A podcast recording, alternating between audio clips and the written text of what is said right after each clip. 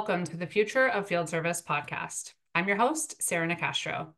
Here we are in January of 2024, and I am once again being asked to predict uh, what will come in the world of field service this year. Um, I've shared before that uh, the idea of predictions um, I find a little challenging because I just know that none of us can really predict the future.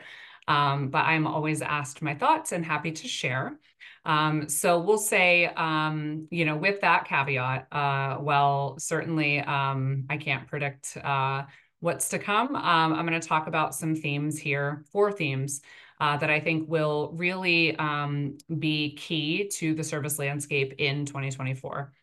Um, I'm going to do these at kind of a high level, um, but I am hosting a webinar um, next uh, Thursday, February 1st at um, 10 a.m. Eastern Time. Um, with some wonderful guest speakers. I have Roy Dockery of Flock Safety, Tom Mills of Field Solutions Group, and Bob De Caux, who is the resident AI expert at IFS. Um, and they're joining me for a very informal um, open forum conversation where I'm going to kind of ask them what they think of these predictions um, and have them, you know, give their thoughts on what they see to come as well. So um, we'll put the link in the show notes, but be sure to join us for that. I think it'll be um, a nice dynamic chat, more so than just me uh, talking to myself. Um, so, you know, the first thing, obviously, um, I would be remiss to not mention is the AI buzz, right? And I think what we're going to see in 2024 is um, that buzz turning into action. Um, it was interesting to me to be attending events with um, service leaders throughout 2023 kind of the mixed emotions around the topic of AI. Some of them were, you know, really genuinely excited about it and had some strong opinions on the role it will play for their organizations. And others, I think, were honestly kind of sick of hearing about it um, and, you know, feeling that there were more important topics to be um, discussed in the content they're reading, the sessions they're attending, et cetera. So kind of a mixed bag.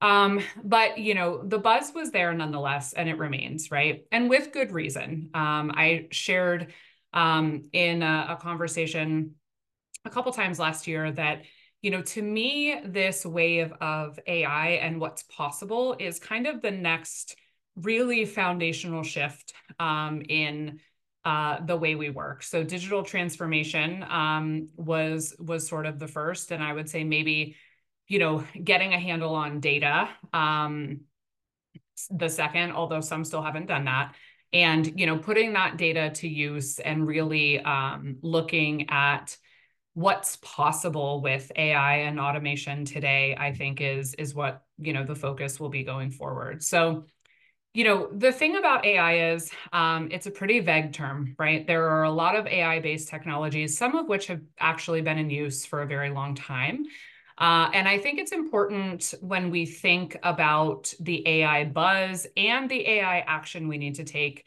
you know, grounding that in what will be and what can be valuable to the business. Um, anytime you see a technology that sort of takes over the headlines like this, you have a lot of people that feel they need to jump on the bandwagon and they do that in a very rushed way that ultimately um, can you know hinder uh, their success rather than contribute to it. So i think yes um, the buzz in my opinion is warranted um, but you know really leading with you know what are you trying to accomplish? Um, what are the areas of opportunity and the biggest challenges for your business and how does this fit into that um, is more important than rushing out and doing x y or z just because it's trending and it's cool um, so I think it'll be really interesting to see how companies, um, you know, really dig into what has been buzz and they, you know, look for um, the opportunities to take action with technologies that that truly are ready for prime time. Um, I think it's more so a matter of business readiness, right? So is the business ready for it? Is your workforce ready for that amount of change? Is your data infrastructure ready um, to be leveraged in the way that it can, et cetera? So again, um, next week during the webinar, um, Bob De Caux will be on, and he's going to be talking a little bit about um, some of those, you know, readiness indicators, also how to assess, you know, what the best fits are, et cetera. Um, so uh, the second theme, I think, is around leadership. Um, and I see that, you know, this year and moving forward, I think a lot of old school leaders are going to be ousted. Okay. And I want to be clear when I say old school, I do not necessarily mean age. Um, I mean more so mindset. Um, if you've seen any of the content that we have published recently with Carolyn from Vattenfall, um, that type of thinking, that people first mentality, leadership, and action, um, I think is really the wave of the future. Obviously, some organizations are already there um, and have been there. A lot aren't. A lot have, you know, really um, leaders in place that have quite outdated um, opinions and methods and practices and beliefs. And um, I just don't think that with um, the talent landscape being what it is, with the customer expectations that we're facing, um, that we can afford to allow that uh, type of old school leadership to persist. So, um, Roy, uh, who's speaking on the webinar next week, actually um, is publishing his very first book. Um, and uh, I'm excited. Uh, my copy is in the mail. It should be here um, before next week. So, so we'll be able to talk a little bit about that. Um, but this concept of leadership is something that is incredibly important to him. Um, so I'm really interested to get his take on, you know, just how quickly will this sort of evolution shift? Like, just because I think that we're going to see progress in this area doesn't mean that I think, you know, every old school leader will be, you know, um, eradicated by the end of 2024. Um, and also, you know, there's a lot of complexity to that. You know, Carolyn shared in um, the session we did in Stockholm, you know, she had the no assholes policy, but how hard that was to actually put action behind because it's something that people support in theory until it becomes a reality that is more layered and complex um, to make those decisions. So, I'm interested in um, that topic and that conversation. Uh, the next theme is around um, how customer experience will demand that service silos dissipate. Um, so this is something that we've seen happening, right? Um, Mark Hessiger from 3D Systems was on the podcast a while back. He was talking about, you know, um, his shift, even in title from customer service to customer success and what that represents for their business. Um, we had um, Bob Feiner from Dell on a while back talking about um, think rings, not trophies, right? So we've seen this start. I think that the way service is evolving, it's going to become more and more prominent because one, I think customers are going to tolerate uh, even less the disconnectedness um, that does still exist in a lot of organizations. And two, you know, we talk about the world of outcomes, you know, ultimately, I think they're going to look for more and more integration of those things and more and more, um, you know, of a, a really landscape view of um, how service providers can assist them in their business objectives, which I think is just, again, going to really reinforce and expand the need for companies to um, break down those silos. Electrolux is another example. You know, we've done quite a bit of content with Electrolux because their service transformation is something that um, is is based on them deploying IFS technology. But that service transformation is just one piece um, of a bigger company objective around customer centricity. So I think things like that that really fundamentally change some of the um, you know, organization of processes within and technology used uh, by organizations. We're going to see more of that. And finally, um, the role of the field technician will begin to be redefined. We've seen this coming, um, but it's one of those things where because there are short-term talent challenges, um, it's really easy to say like, yeah, definitely it's changing, but like, let's just worry about right now. I think we're going to start to see some of those changes, um, you know, really take shape. Uh, and we're going to see some of the organizations that are leading that charge having to figure out what this means and what this looks like.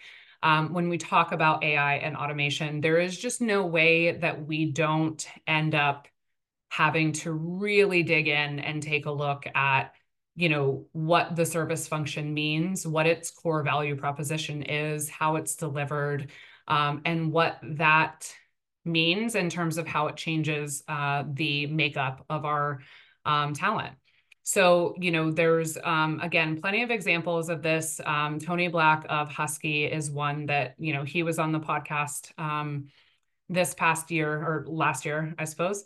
Uh, and he talked about, you know, their move to predictive, ultimately, you know, a change in service delivery model. And I think that's um, it's a really good example to go have a listen to, but it is just one piece. There's a lot of things driving um, this evolution around what is a field technician, what do they do, um, does that role become multiple roles? How much of that role is replaced by um, AI? You know, how much automation will customers tolerate? What aspects of human centricity are imperative to maintain? And is it the field technician that does that, or is it someone else? Is it more of a sales role? Is it more of a customer success role? Right. So um, there's a lot of interesting things to talk about here. Um, and Tom, who will be joining, is um, his firm, uh, the Field Solutions Group, um, specializes in talent acquisition. Um, and they do a lot of primary research. So they have a lot of things um, that we can dig into, you know, to talk about that topic a little bit more. So those are the four, if not predictions, areas that I think are going to be top of mind for everyone um, in 2024. Obviously, you will see those things represented in the content that we create here at Future of Field Service. Um, and you can, you know, stay tuned for conversations around these things and taking a, a real world look at how companies are changing or where they're struggling to change, um, et cetera. And um, as I mentioned, you know, if you have an opportunity to join us uh, next Thursday, February 1st, I think it will be really um, a good opportunity to kind of test my theories with uh, some people that I um, respect a lot, their insight and ability to um, bring some interesting things to the conversation. So stay tuned for more here. Join us uh, at the webinar if you can, um, and I will look forward to seeing you next week. Um, so uh, we'll put the link to the webinar in the notes. You can find um, all of our podcasts and other content at futureoffieldservice.com.